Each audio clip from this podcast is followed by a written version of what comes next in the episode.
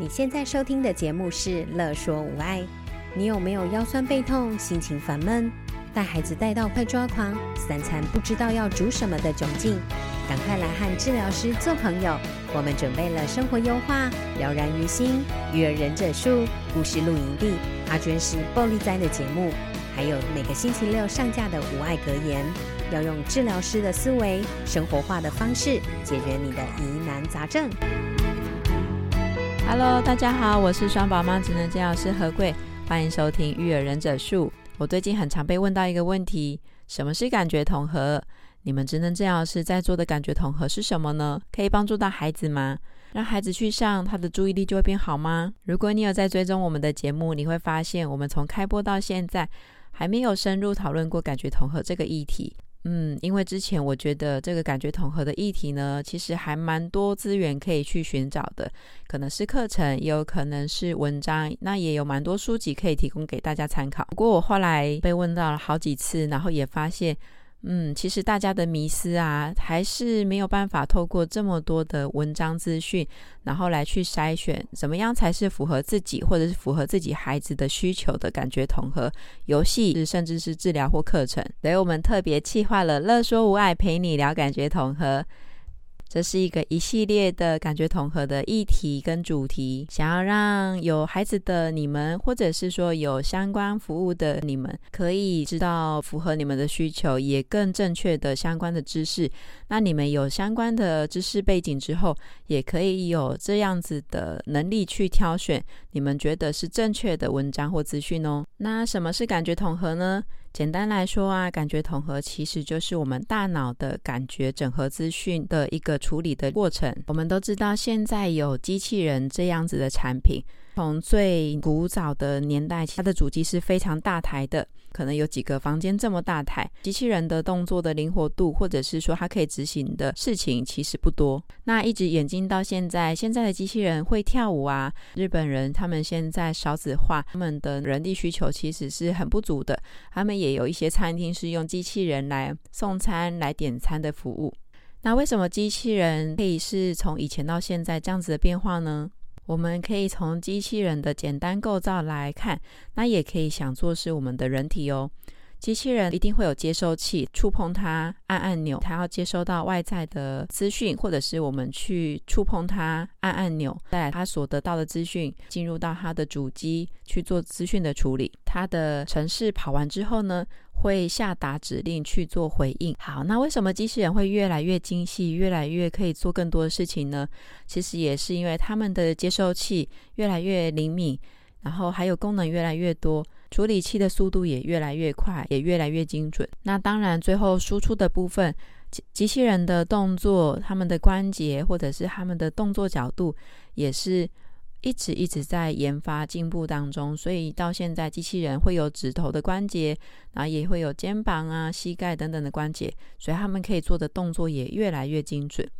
那可以想做是我们的人体哦，我们的人呐、啊，我们也会有接收，我们听到、看到、闻到，这些都是我们接收到感觉的刺激。机器人的处理器、机器人的主机，其实就等于同于是我们人的大脑。但当然，我们的人的大脑是更厉害的，因为我们人的大脑有分更多的不同的功能来去做各种感觉刺激的处理。那最后呢，就是输出。当我们的大脑处理完之后，要输出到我们的嘴巴，或者是我们的耳朵，又或者是我们的手。那这是我们最后的执行的部分。所以呀，只要是人都有大脑，那我们都有大脑，就会有感觉统合的处理的过程哦。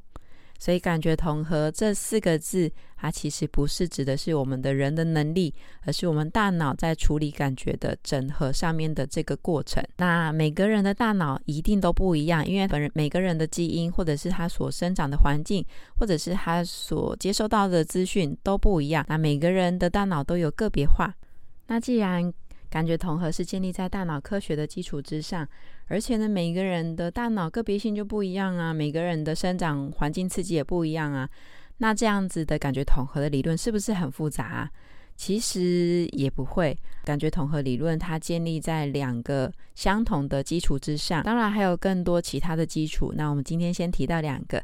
我们的人呢有两个共通的特性哦。第一个呢是。我们的感觉统合啊，是建立在神经可塑性之上哦。神经可塑性是什么呢？神经可塑性，我们可以从另外一个角度来看哦。你应该也都有听过中风病人。也有听过中风，其实就是他的大脑或者是他们的神经，是因为他的血管堵塞，或者是说他的血管出血了，所以让他的神经或大脑那个地方是有被压迫到的。受伤了怎么办？没有关系，我们的大脑或神经其实它是可以再塑造的，是有塑造的可能性的。当他们因为中风而失去了一些功能，像是说话的能力，或者是说像是手或者是脚的一些能力的时候，一些治疗或者是一些刺激，让他的大脑筋网络可以重新再塑造。那孩子也是一样哦，你们一定也有听过孩子的成长黄金期。那孩子成长黄金期呢，在七岁以前，七岁之前呢、啊，他们的大脑的神经的可塑，或者是他们的网络的建建立是非常的快速的。所以，当我们给他丰富多元的刺激的时候，其实他们的大脑是有很大的。调整跟塑造的。那这个神经可塑性呢，不只是孩子，也是呃每一个人他们在参与日常生活的一个基础。所以你一定也听过这一句话：人要活到老，学到老。为什么要活到老学到老？接受很多刺激，我们的人才会是有弹性，然后我们的大脑是可以塑造的，我们才不会退化的这么快。那第二个，我们每个人的感觉讯息要登录的时候啊，是要很安全的。当我们在听一个声音，或者是我们在玩一个游戏的时候，我们当下的情绪，或者是当下我们所处的环境，或者是这个人他他的感觉的感受，他的感觉的接收，是要是在一个很安全。很稳定的人事物之处，可以想象的是，我们在登入一个购物网站的时候，加入会员，然后要注册，这样子的注册的动作呢，其实就是我们的网络要安全嘛，我们的网络是要在安全的情况，我们才有办法顺利的完全所有的注册的动作，然后去买东西啊，去网购。那我们的感觉讯息要登入到我们的大脑里面也是一样的哦。如果我们的人感觉到安全，或者是我们的大脑身体感受是稳定安全，我们的大脑才有办法好好的接受我们外来的感觉刺激。那在生活当中呢，会有一些孩子，他们的感觉是很敏感的，他们在处理感觉的讯息，或者是调节那个感觉的量的时候，他的大脑是有点困难的。嗯，比方说。一些孩子他们对于声音很敏感，或者是有一些孩子呢，他的前庭觉很敏感，很怕高，然后也很怕坐荡秋千。呃，如果要让他坐荡秋千的时候呢，他会很害怕，甚至呢会用很强烈的情绪来反应反抗。可是这些感觉刺激在生活当中，其实对于别人。一样的感觉刺激，但是我们其实不会有特别的感觉啊。但但对他们的感觉来说是很放大或者是很不舒服的，所以他们才会在当下出现很排斥的反应，来逃避掉他们觉得很不舒服的感觉刺激。那当然，有时候逃避掉感觉刺激是没有问题的。嗯，就很像我们平常吃到一些，呃，我们不喜欢东西。或者是比方说，像我就很害怕蟑螂啊，我就会想尽办法看到蟑螂，我就是要赶快离开它。那逃避掉这些感觉刺激，有时候当然没有问题。可是有时候几乎是没有办法逃避的状况。比方说，我们在已经在开动的火车上面听到很刺耳的声音，那孩子如果在这个时候觉得很刺耳、很不舒服，呃开始有一些情绪的时候，他们其实也没有办法离开火车上啊。有一些时候，我们其实要逃也逃不掉。那有一些时候呢，我们逃避掉这个刺激啊，可能会影响到孩子的发展，或者是活动参与，又或者是他们跟其他孩子一起玩的机会。嗯，比方说有一些孩子，他们触觉很敏感，夏天到了啊，大家可能都想去海边，可是孩子因为他的触觉很敏感，他不敢去踩沙，或者是他不敢一起去草地上面去踏踏草、玩玩草等等这些，那孩子就没办法一起去啊，不是很可惜吗？那又或者是说，孩子的前庭觉很敏感，他不敢玩荡秋千，不敢玩。那他到公园的时候也没有办法随心所欲的跟他的朋友或者是跟他的家人一起的玩耍。所以今天乐说陪你聊感觉统合呢，提供几个陪伴感觉敏感孩子的一些小技巧。那有很多东西没有办法这边讲得很清楚、很仔细，所以如果爸爸妈妈在陪伴孩子的过程当中觉得很困难，或者是孩子的进展不明显，又或者是这些小技巧好像不太适用于你们，那会建议先找职能治疗师做咨询，还要了解孩子的个别状况，才有办法用精准的方式陪伴孩子哦。那陪伴孩子的第一件事情，就是要把我们刚刚所提到的两个重要的关键，一个呢就是让孩子的大脑可以有可塑性，那第二个呢就是要让孩子感觉到安全。面对感觉敏感的孩子，让他们感觉到安全是非常重要的。当他感觉到安全的时候，这些感觉刺激要慢慢的加进来，才有办法让他是在安全稳定的情况下去接收，然后去处理的。所以呢，我们要先了解孩子的感觉底线。这件事情对爸爸妈妈来说应该蛮简单的，就是你可以去观察他在接受这些他会害怕的感觉刺激的游戏活动，他会排斥到什么程度？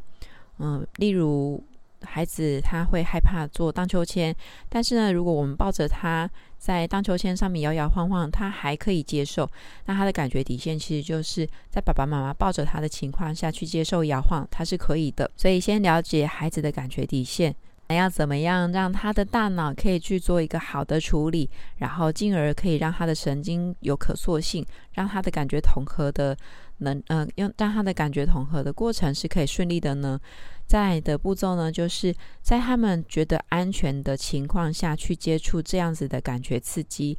呃，比方说你们已经知道他的感觉底线是可以在你们抱着他的情况下做前后的像荡秋千一样的摇晃，然后我们就先在这个地方开始，在这样子的。情况之下呢，其实还有另这个其实有另外一个支持哦。它不仅是让他感觉到安全的去接触到感觉刺激，它其实也同样搭配了其他的感觉刺激去支持他的大脑处理他不喜欢的这样摇摇晃晃的感觉。我们人抱着孩子的时候，触觉可以去协助支持他感受这个他比较不偏好的会敏感的前庭觉刺激。所以呢，在这样的过程让他感觉到安全，也可以用其他的感觉刺激去支持他的大大。脑的处理系统，那孩子在接触他不偏好或者是会排斥的感觉刺激的时候呢，我们去选择他会感觉相对安全的这个刺激。呃，或者是说，我们调整环境，让他感觉到相对安全。意思是，我们把环境或者是选择调整，相对来说，他会比较没有那么排斥的感觉，刺激的量、频率或者是大小，进而逐渐的感觉到他好像没有那么危险。那要怎么样选择相对安全的感觉刺激呢？以前庭觉的刺激来说，可以选择摇晃程度相对来说是比较符合他感觉底线的游具，像是荡秋千有很多形式的，有的是像现在共融公园很多都是那种圆形，然后有网状的那种的荡秋千，然后也有是像宝宝幼儿他们做的有一点像摇篮式的有座椅的那种荡秋千，那也有就是一块板子，然后让孩子做的荡秋千，不同形状类型的荡秋千或者是不同孩子的触觉的感觉，都会有让孩子相对。感觉是比较安全的质地，感觉刺激或者是量。那要怎么样去调整环境，让孩子感相感到相对安全呢？有的孩子他们不喜欢溜滑梯，但是他们可以接受很短的，或者是像室内那种小小的幼儿溜滑梯。那那一种就是你们可以去调整。那如果是触觉的刺激这个部分呢，就可以从我们的角度来去想孩子。我们如果很怕蟑螂，那我们在一个很大很大很大的空间里面去跟这只蟑螂相处，还是说我们在很小很小的空间来去跟这只呃蟑螂相处？如果是我的话，我当然会选择在一个很大的空间，有很多的东西可以藏蔽那只蟑螂，对我来说会相对安全一点，因为至少我看不到，或者是不会听到它的声音太多。又或者是说，如果一只蟑螂跟很多很多的蟑螂，我们当然是相对会觉得一只蟑螂对我来说威胁比较不会那么大，很多只蟑螂在我旁边，我就会觉得很可怕。换做孩子来想，他们在玩沙，或者是在对于一些感觉触觉的刺激。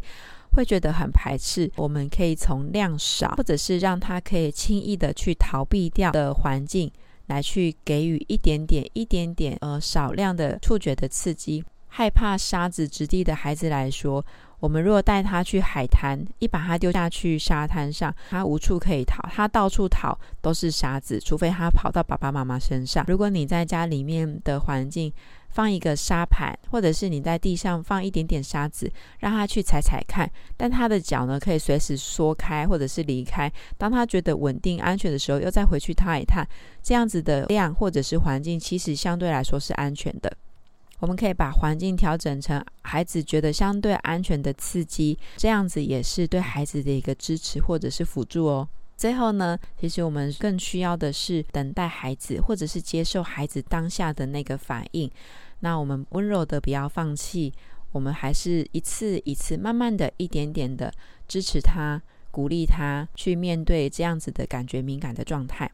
那我曾经看过一个影片，还有就是其他相似的文章，是听觉敏感儿的妈妈所写的。他们曾经在孩子出现听觉很敏感的时候，在捷运啊，或者是火车上面尖叫，因为他们觉得有一些声音让他们很不舒服。他们一开始的做法呢，是制止他。或者是责骂他们，其实当下他们旁边的人也会好像觉得他的孩子是很异类的。那发现到爸爸妈妈的反应会让其他人也跟着负面的反应，他们就有做了一些调整。